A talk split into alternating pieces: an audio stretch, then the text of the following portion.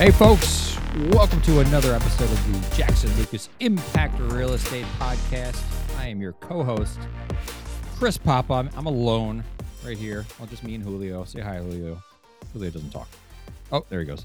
Uh, we're excited to launch the Impact Real Estate Podcast Summer Series, where we bring back some of our favorite interviews from the previous iteration of this podcast. Over the course of the next couple weeks, we're going to be reintroducing you to some of the titans of our industry with the hope that their stories will continue to impact all of you. As always, any love you can send the podcast via like, share, comment, or review across iTunes, Spotify, Podbean, or the jacksonlucas.com website is always appreciated. For now, thanks for tuning in and have a great summer.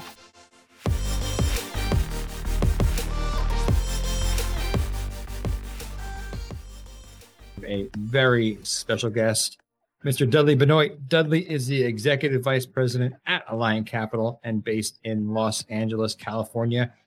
How are you, Dudley? I'm good, Chris. I'm glad to be here. Thanks for having me and making the time. Appreciate it. Thank you. How is uh, Los Angeles today? Good, man. Sunny, 70s, I believe. So, you know, living the dream out here in LA. LA is a uh, a good town. Um, I remember. I think if I remember correctly, you're from New Jersey, right? Yes, born in Newark, New Jersey. Lived like the last 25, 26 years in Jersey City before moving over to LA a couple, of, almost two years ago. Did you, as a fellow New Jersey native and uh, California transplant, did you have some sort of? Uh, I remember thinking about LA and thinking, oh, LA, how could I ever live in LA? And then when I actually went there, I was like, whoa, I know I know why I can live in LA. no, it's funny. Um, when I was in graduate school, several of my good friends, were all LA um, natives, and I spent a in there for work. I worked at JP Morgan and other places. I spent a fair amount of time in LA and oh, gotcha. always thought it was the last place on earth I ever wanted to live. You know, like I live anywhere else but LA. But quite frankly, this point in my life with kids and space and not a bad place to live in the pandemic if you could, you know, be outside year round and stuff. So we've taken to it. The kids like it. The wife likes it. So we're, we're, we're good. We're good with LA. Nice. Yeah. I like LA a lot too. I'm, I'm actually going to be down there this weekend. All right, cool.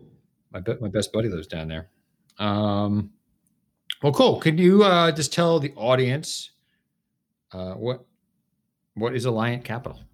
So what do you guys do? Yeah, Alliant Capital is a privately owned low-income housing tax credit syndicator. That's a fancy way of saying we're essentially a real estate private equity fund that focuses on development and financing of a rental affordable housing. Um, for those that don't know, the low-income housing tax credit is the primary vehicle that is used um, to build multifamily rental affordable housing in the country. Um, and we, we, you know, we've been at it for a little over 23 years. Um, you know, we you know, have a, a, nice practice, and I've been with the organization probably a little over um, two and a half years. And right now, you know, we um, we probably have done projects in almost every state in the union. I forget, I think maybe Maine is the um, one that we haven't done yet, but you know, we, we obviously a big focus for us is in California um, because that's where we've always been headquarters. But um, you know, we probably we have over eight billion in equity raised, about over 15 billion in assets under management since our inception. So, you know, we're good with this, and we like the space, and it's a great, you know, it's a place where you can do well and do, you know, do good at the same time because obviously there's a shortage of affordable housing, and it helps stabilize communities. Do well and do good. I like that. Eight billion of equity raised. Is I mean, do where does the equity come from? Our investors are primarily um, financial banks and life companies, insurance companies. Um, there's something called the Community Reinvestment Act, where, for make it simplified, it's an anti-redlining law that's been on the books for a long time for banks, and banks have to invest and lend in the communities that they serve. And the low-income housing tax credit is the primary way that banks um, fulfill that obligation is by investing in low-income housing tax credits. Um, and then secondly, insurance companies are a big investor in the product as well, because obviously life companies have a long, um, you know, long tenure, or long maturity of their investments. They need to be able to invest their um, premiums and the like for a long time.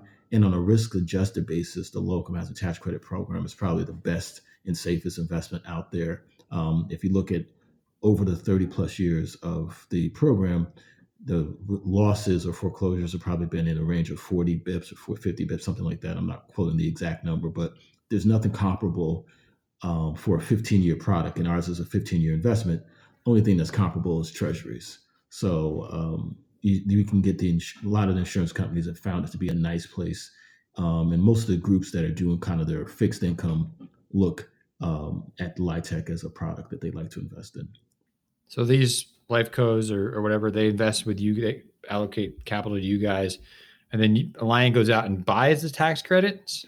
No, so where do the tax no, credits come good from question. That they, allocate? So the the each state does its own allocation of credits. So it's a national program, but every state does it their way. So there's a per capita given. So right now, I believe it's like two dollars and eighty one point eight point eight one two five cents per person. So whatever the population of your state, you get allocated two point two dollars and eighty one cents per person. I, I think okay. the minimum today is for a state. Don't quote me on this. I think it's th- th- three million.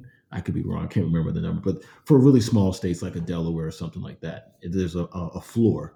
But for the bigger, everyone else is it's that 281 per head, and then you apply to a state for a nine percent credit and each state has priorities. One year they may have a priority for you know seniors, another may want to have priority giving you lead LEED certification. I'm just making that up, but there's a point system, mm-hmm. and then everyone applies, and the the the the, the applications that score the best get awarded nine percent credits, and there's also four percent credits that developers apply for that are as a right. So you use the bonding authority a state has, and you'll get a 4% credit that goes along with that. Obviously, the 9% credits provide you more credits than 4% by the naming. Obviously, not um, by what's in the name, but that's kind of how the program works. So a developer goes out and applies for that.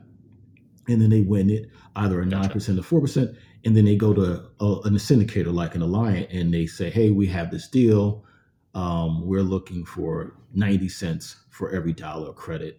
And then we go out and try to find, we'll bid on that and we'll find an investor either that wants that investment. And we do our funds two way. We have proprietary funds, which are single investor funds, or we have multi-investor funds where we have, you know, seven or eight investors that may come in for 150 million, 200 million dollar fund that may have seven, eight, nine, ten properties in it.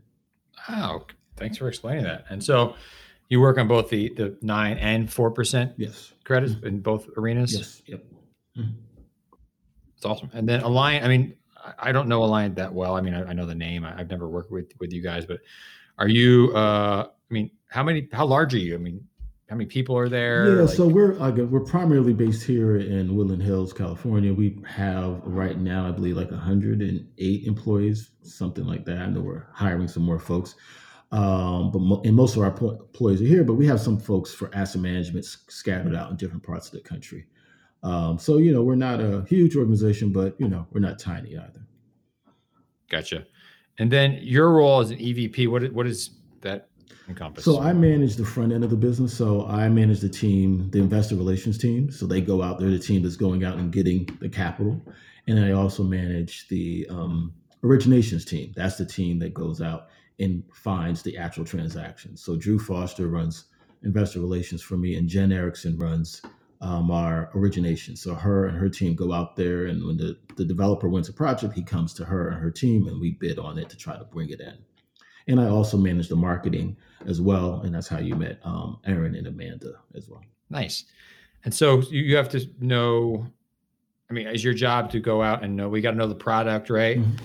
And then go out and kind of know the different type of investors out there and who might be looking for to invest yeah. in these type of products. Yeah, exactly. You want to know the, it's not just the investors because partially it's a relatively given what most people think about investment it's a relatively small universe because it's mainly banks and insurance companies every once in a while someone else i mean and yeah. what we're seeing now is some of the healthcare companies are coming in because it's been a clear acknowledgement that having stable safe affordable housing is a big contributing factor of being healthy as well. So we're seeing the CVSs and the Humanas and the Aetnas come in as well, but it's primarily banks and insurance companies. So the the universe is relatively small, but you just want to know the pressure points, what investors are looking for, what their hot buttons are, and that changes sometimes with the economy and what the risk profile may be. So that's a big thing.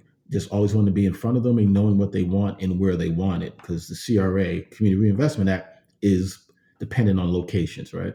So a bank that's headquartered in St. Louis probably has a lot of St. Louis CRA needs. So you want to make sure you can help them fill that need. A bank in Florida may need a lot in Miami. So you're also trying to stay on top of that and understand what they need.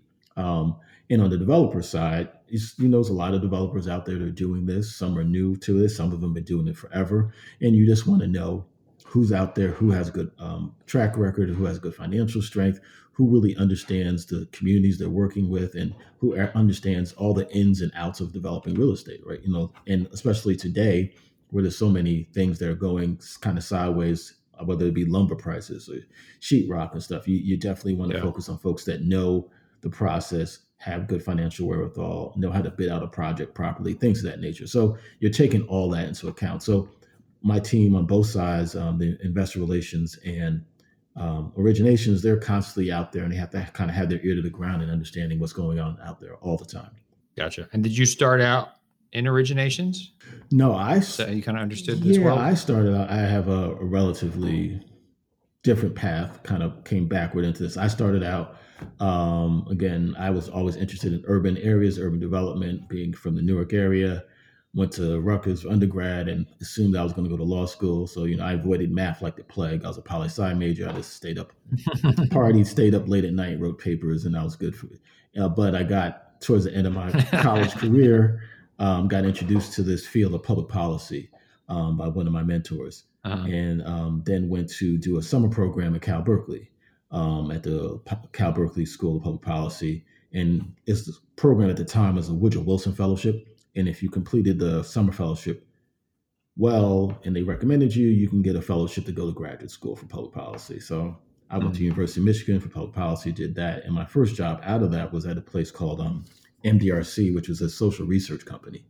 They did a lot of stuff on okay. labor and employment and all that stuff. And it um, wasn't my cup of tea. So I kind of went to the bank and got in that, you know, this is an entry level analyst in the community development shop which was then um, Chase Bank. So that's probably like eight or nine mergers ago, ten mergers because I can't. Chase Bank, yeah, what's that? Yeah, so that was a, a long time ago, and stayed at the bank for the most part for about 16 years and raised through um, rose through various things, doing all kinds of stuff, and even did commercial real estate my last few years there on, on the multifamily side and got out of community development.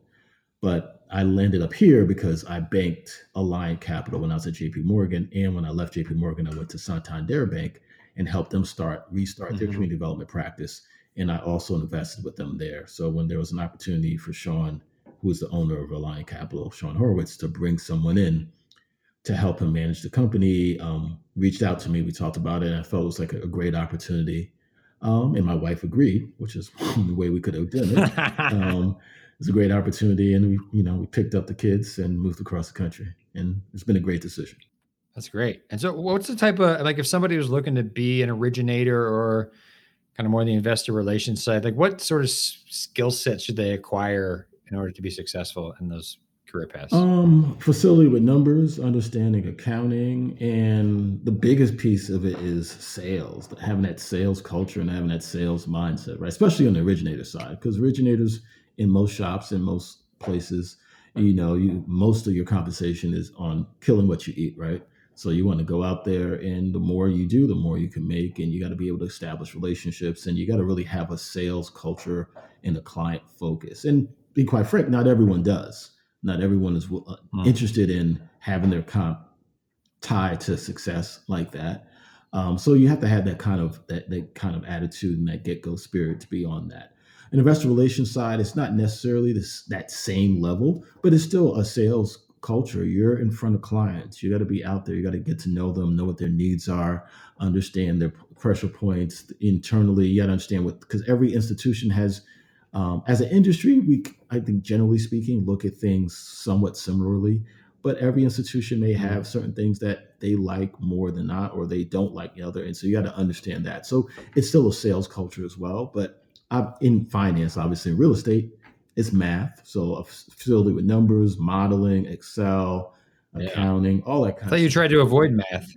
I try to avoid it like the plague, and then end up going. and then when I was at the bank, they sent me to business school. So I really, you know, I went to oh. Michigan for policy school, which kicked my butt because I was not. That was nothing but math, and then later on going to business school. So I got, as much as I try to avoid it, that's all I really deal with is numbers these days. Yeah. Okay. I mean, did you think? Yeah. I mean, as someone, I went to Rutgers as well. Probably the best school in America. I, I, imagine. I mean, look at look at look at us. look at us. Um, and then, but I avoided the business school component because uh, I don't have to deal with that much math in my role. But I always wanted to learn that skill set. I mean, is that something you you definitely would advise someone who went maybe to undergrad uh, and a liberal arts major who wanted to get into this type of world, like at least somehow get some financial skill set? Yeah, I mean, there's a lot of ways to do it. I don't know that you need to go back to graduate school per se. I mean, a lot of my mentors, a lot of people I dealt with in my, in my career, they were maybe business undergrads or they worked someplace and they learned most of the stuff you're gonna learn on the job anyway. I, no matter what degree you have, you're gonna go to some company, or whether big or small, they're gonna teach you the way that they do it, right? So I do encourage folks to have a facility with numbers and not to be uncomfortable with it. So if you weren't a business major, you may have to figure out something, some way to supplement that so you can get, understand accounting and finance and all that stuff. But I don't know that for everyone it makes sense to go back to school unless you have larger goals mm-hmm. because mm-hmm. there's obviously costs associated with that. So you're going to go back and take up a bunch of um, take on a bunch of debt. Are you going to get a return? I hate to sound so like investment oriented about that, but I think the cost of graduate school and business school is significant. So if, yeah, you, if you're yeah. going to go back and do that, you should, you know, I always tell folks if you're going to go come out of business school and essentially do the same thing you're doing now and making the same amount of money you're making now, it's probably not that big, not that good an idea necessarily. If you're trying to look to make a significant career change, like you're an engineer and you want to go work on Wall Street, it's probably hard to make that transition. Going back to business school for a few years allows you to do that. So I think you just got to think strategically about whether that makes sense for you or not. Yeah, that makes sense. Yeah, I did that. I did that that math in my head. I was like, I don't think I don't think we're, we're straight. uh, and so, do you get to experience like the projects that you're investing in with these developers, like kind of from start to finish? Sometimes, are you able to like, are you guys involved? Yeah, we. I mean, uh, you're kind of lend you're, you're you're investing in it, but then are you involved with the process from to the, to the end? Yeah, I mean, we're we're kind of unique in this spaces because we have our own construction management team. So some oh, some wow. entities okay. contract all that out, but we really do. So we close it. Um, we manage the whole construction process, and we're looking at the reports and we're looking at the draws internally. A lot of a lot of other syndicators have a separate, you know, they do third parties, and sometimes depending on the investor, there may be a third party that we work with, but we're really doing that. We're going out to see them. I mean, obviously, the pandemic, we kind of had a call audible. We've been using FaceTime a lot to do a lot of that stuff, but thankfully, we're going to start getting back yeah. on the road and seeing the projects ourselves. But that's one of the things we really like because we do have our own construction team that kind of sees the whole process through. And then from there, we have our asset management team that's seeing the project throughout its life. And we have periodic reviews and making sure that we get out to see X number of projects every year. That's got to be pretty rewarding to, you know, see a pro- you know see a property or development site prior, and then having you know being able to show up there and have it open a new a new a new property with all the all the tenants in place and all that kind of stuff. Is that is that something? Is there are there any particular projects that you've kind of worked on that have kind of stood out for you? I think it's it is great. The groundbreakings and things of that nature really um, give you a lot of pride and um, help you, you know, kind of because some days you're just on, you know, you're on conference calls all day, you're just plowing through spreadsheets, yeah. you're in yeah. meetings, and you don't necessarily always see the forest for the tree, but it is the grand openings, the groundbreakings, or you have ribbon cuttings and elected officials come out, and you know, you really see that you're making an impact on these communities. So that stuff is is pretty great. How, I mean, how did you? I mean, you said you wanted to possibly. You said you might be go to law school uh, when you came out of undergrads. Did you have an interest in housing? No, that's that's the funny I mean, thing. Or did you that kind of? I just had an interest in yeah. urban development and urban um, areas. So once I had my very first job out of grad school, I saw that wasn't a good fit. I I was interested in how money flowed into or didn't flow into communities. So I was like, oh well, go work for a bank. At least you go figure that out. But I had no real understanding mm-hmm. of how any of this stuff worked. Um, I think part of, and you know, I'm a first generation kid Haitian immigrants and all that stuff. You know, never did the whole corporate Oh, wow, okay. America thing, none of that stuff. So for me, it was kind of like um, a lot of the things like you know I take for granted now, or probably my kids will take for granted, understanding how the world works and business works. I had really no knowledge of that. So just being a lawyer, you know, a lawyer, everyone you could, oh, you know, my mother could tell everyone that her son was a lawyer. That she can explain. All the other stuff, Yeah. she couldn't explain. So I thought, I'll just go be a lawyer. Exactly. No, I was I was thinking about being a lawyer too. I actually worked at a law firm and I was studying. I took my LSATs. I was ready to go to law school, and thankfully, I worked at the law firm and realized what this ain't. This is not. This is not. Uh, LA law. Yeah, this is not Yeah, a law. not. LA, yeah. This is not LA law. Yeah. Oh God, that's funny. LA law. Yeah. and uh, but I did like the fact that like I worked in the in the real estate part of the, the law firm and like I could see the finished Mhm. product. We did like the first Whole Foods deal in New York, and I was like, whoa, that's pretty cool. So I was like, hey, how do I get closer to that? I don't want to do this other stuff. Um, and so then you kind of that's great, man. It's a great story. Um, you're at Alliant Capital. You're, I mean, you're running investor relations and originations. I mean, what what what are you seeing? I mean, you're at the front lines of, of affordable housing and investments. Like, what are you seeing out there right now? Is it is it is it as a recruiter? I've been noticing affordable housing over the last two years probably has picked up substantially as far as job orders and activity. Is, is I mean, what, what kind of trends are you seeing out there? Well, there's a more demand for the product, I think. Um, so this will be the second kind of recession, even though the pandemic recession is more of an artificial recession than the last one. But you know, how do you judge a product, right? You did, or a, uh, a or an industry, you did, judge it how it performs at the worst times. And you look at this pandemic, and you look at 2008, 2007, and this product, the low-income housing multifamily product, has performed great, right? Um, so folks are more and more drawn to it. Um, uh, it's not as volatile, even though folks think of, oh my God, you're servicing low income housing. A lot of people think it's slums and things like that until they get to know the product and understand this is world class building um, for communities. And it performs well, even for our portfolio, even through this pandemic. We were all concerned that you know things are going to go pretty sideways, and throughout it, we had probably like 94% econo- um, economic occupancy throughout the the cycle. We've already seen it getting back up now. So I think our last report, we were probably in the 97% economic occupancy for some of the stuff. So we see a lot, a lot of demand and a lot of folks that are probably more doing, you know, market rate stuff little by little trying to dip their toe into this market. It's a more complex market because of the regulatory piece of it and understanding how to get in. Mhm. But I think those folks that want to spend the time and they they figure out like this is a good place to be. So you're seeing a lot more market rate developers, investors get into the affordable space lately, or They're trying, trying to. We see it more and more. I wouldn't say a lot, but we definitely see more coming over because they kind of realize, hey, this is a a good steady stream of income and it's less volatile than doing the market rate stuff. kind of hedge a little bit there. How how is the new? Um, I mean, Biden came into office. Like, how how do different political regimes like affect the affordable housing world? Well, uh, the one thing I'll say about to low income housing tax credit, um, it's always been kind of a bipartisan product. Um, I think it started under, if I remember correctly, started under the Reagan administration, and the industry has done a really good good thing. All the trade organizations like the Affordable Housing Tax Credit Coalition and the like have been very deliberate in making sure whenever there's legislation, there's ever adjustments to the credit, or just making sure that we're talking to both sides of the house and getting, you know, both sides to sponsor legislation. And I think um, even the most skeptical of folks, once they see a project open up in their community, it's real and they see the positive impact in their community. So it's not just something happening in New York or LA, it's happening here in Wyoming, it's happening here in Nebraska, my community, that you're able to get people to sign on. So I think generally speaking, it's done well.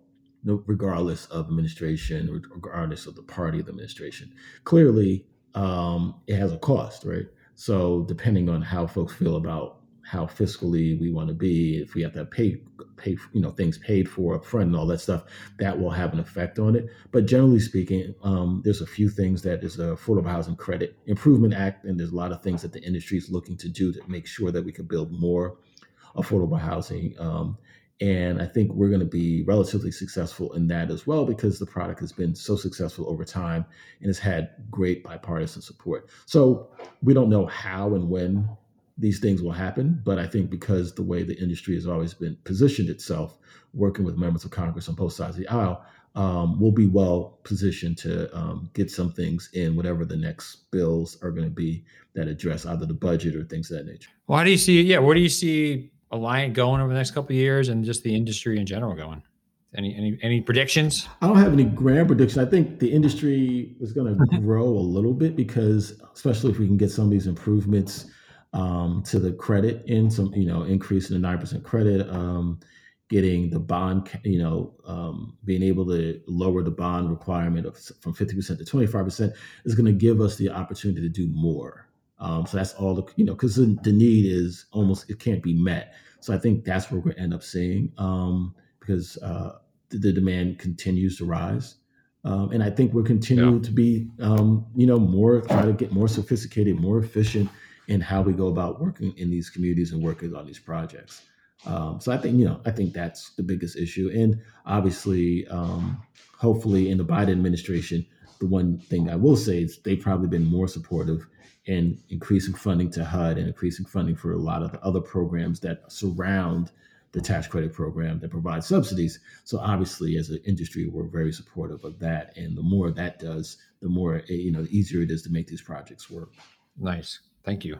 Um, well, it sounds like you got a big job there, and very uh, have a lot of responsibility, a lot of ri- a lot rising your well, shoulders. I, am I'm, I'm fortunate um, to work with great people, and they let me lead them because they're doing all the hard work. I'm just kind of trying to direct the ships in the right direction. Well, are you ready for an even harder assignment? Uh-uh. How about the, the hot seat. Hit me. Oh. Seat is sponsored by KK Reset. KK Reset is an HR management and outsourcing consulting firm that specializes in helping organizations to reset their culture, structure, and path. They do this through services which include comprehensive consultation to identify gaps and opportunities for corporate training programs, HR services, and career mapping services. They've collaborated with nonprofit startups and academic organizations to protect them from liabilities, reduce turnover, and preserve their brands. They have also collaborated with a number of my clients on the real estate front who are not large enough to have their own in house HR program. So they outsource it to KK Reset. KK Reset comes in, maybe sits on site a couple days a week, and provides you know everything you need from an HR perspective for your for your firm. So it's a great uh, resource for those shops who just maybe it doesn't make sense for them to have in-house HR function. Um, so please check them out at kkreset.com. K K R E S E T.com. I love that music. Uh, well, these are the questions I ask all my guests. Um, any books you recommend, whether it's regarding affordable housing or business or life or anything that you want? There are two books I'm reading right now, um, and I haven't finished either, but they interest me for a lot of reasons. Um, one of them is a book called Lights Out. Mm. Um, it's, it's, about the collapse of General Electric GE. okay. Um, I I find it an interesting book because um, it really talks about kind of groupthink. Mm-hmm. Um, so, like you know, I was in business school, and even when I was in my career in J.P. Morgan, GE, Capital, Jack Welch, and all those folks, always kind of held up as a gold standard. The yeah, management yeah, yeah. program was a gold standard, and they did everything right. When it turns out they were kind of cooking the books this the entire time. it's easy to do. So, yeah, look good. Yeah. So but it so that's that's interesting. And jeff immelt came through and tried to figure out how to fix that and he kind of couldn't do that. So that part of the book is interesting as well but i think it's also interesting in the danger of groupthink right? The danger of just following along and accepting a narrative as is without um, really um, make doing the work to figure out what's going on. And i think obviously after ge and enron and mci a lot of that stuff that folks are definitely probably more you know attuned to looking at that, but not really. When you look at WeWork, WeWork from day one made really no sense, right? They yeah, were leasing yeah. leasing space for a dollar and subletting it for ninety cents, right? I mean, I'm, I'm yeah. oversimplifying, but that was their their business model, and the world world loved them, and everyone everyone J.P. Morgan, all everyone loved them, loved them. I know it's and, crazy. It's, it's yeah, it's it's yeah. Anyways, sorry. So that's an interesting book that I'm, I'm in the middle of. And then the other one is a book called Caste by Isabella Wilkerson, which is about, um, she has an interesting theory about obviously we're in this current state of social justice and things of that nature, but she's looking uh-huh. at um, race not as race, but looking at caste systems and looking Oh, at yeah, yeah. looking at India, looking at kind of the Nazi Germany and how that happened with the way they looked at caste and extermination of millions of Jews, and then also in race in America. So kind of not looking at it merely. What's that one called? but looking- Cast? Caste, C A S T E, looking at Caste. Isabella Wilkerson. Um, I think she got the Pul- Pulitzer for that one. Um, and it's an interesting take on really looking at, um, and for me, that's an interesting one. So when even when I taught my class, I taught a couple of times at University of Michigan on public policy, on economic development, community development. One of my first readings I always gave folks were the um, the Case for Reparations by Ta-Nehisi Coates, right?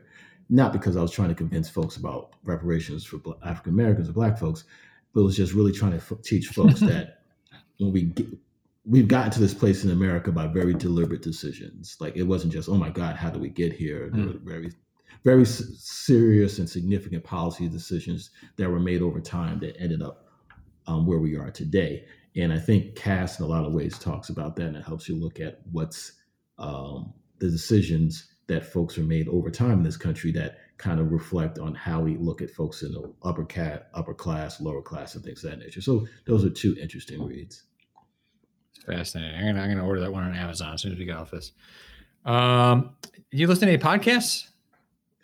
I listen probably to too many sports podcasts, but the main one I probably listen to, um, I from time to time. I mean, I listen to Bomani Jones's podcast like almost religiously. Um, Yeah, yeah. And then the other one I I like to listen to. Um, I'm trying to pull it up. Is Gregory Porter has a the musician singer. He has a a podcast that I listen to. And then Questlove Supreme I listen to all the time.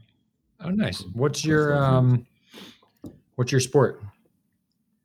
Um, What I mean, my sports do you like? sport- probably basketball. I mean, I follow all the major sports, but basketball is probably my main sport. I mean, I was a runner, a mediocre runner back in my day. Track and field is probably my first love, but no, you know, that's something we pay attention to in this country every four years during the Olympics. Hard to follow, yeah. yeah, yeah, we don't follow it. But Are you a Knicks fan? Nets. no, I, oddly enough, I am a child of the '70s. People laugh at me. I've always been a Magic Johnson fan. So I've been a Lakers fan my whole life. So actually, I'm back where I need to be. So that makes sense. So that that worked out by moving to LA. Nice. Yeah, that's a good move. uh, I grew up a Knicks fan, so not not so. It's a good year this year. Hey, but it's a resurgence. eh? They- Knicks, Knicks are doing it. They are doing It's it. a, it's a, I wish I, I wish I could uh, have a Nets allegiance, but we would just go to Nets games because we couldn't get into Knicks games. It's exactly, Uh, exactly. No, Basically, like every I other fan that, that went there. Yeah, Brendan Byrne Arena. exactly. Um, here's an interesting question: What impact does your real estate have, or the real estate you you you work with have? Oh, we think it has a. It's it's interesting. Yes, I think we have like it has a, a foundational impact on these communities. I think it's really helped transform communities. And it's the foundation, kind of helping res- communities resurge and or stabilize. I like to think back when I first started out um, at the bank at, at Chase. I started at Chase as an analyst in 1997.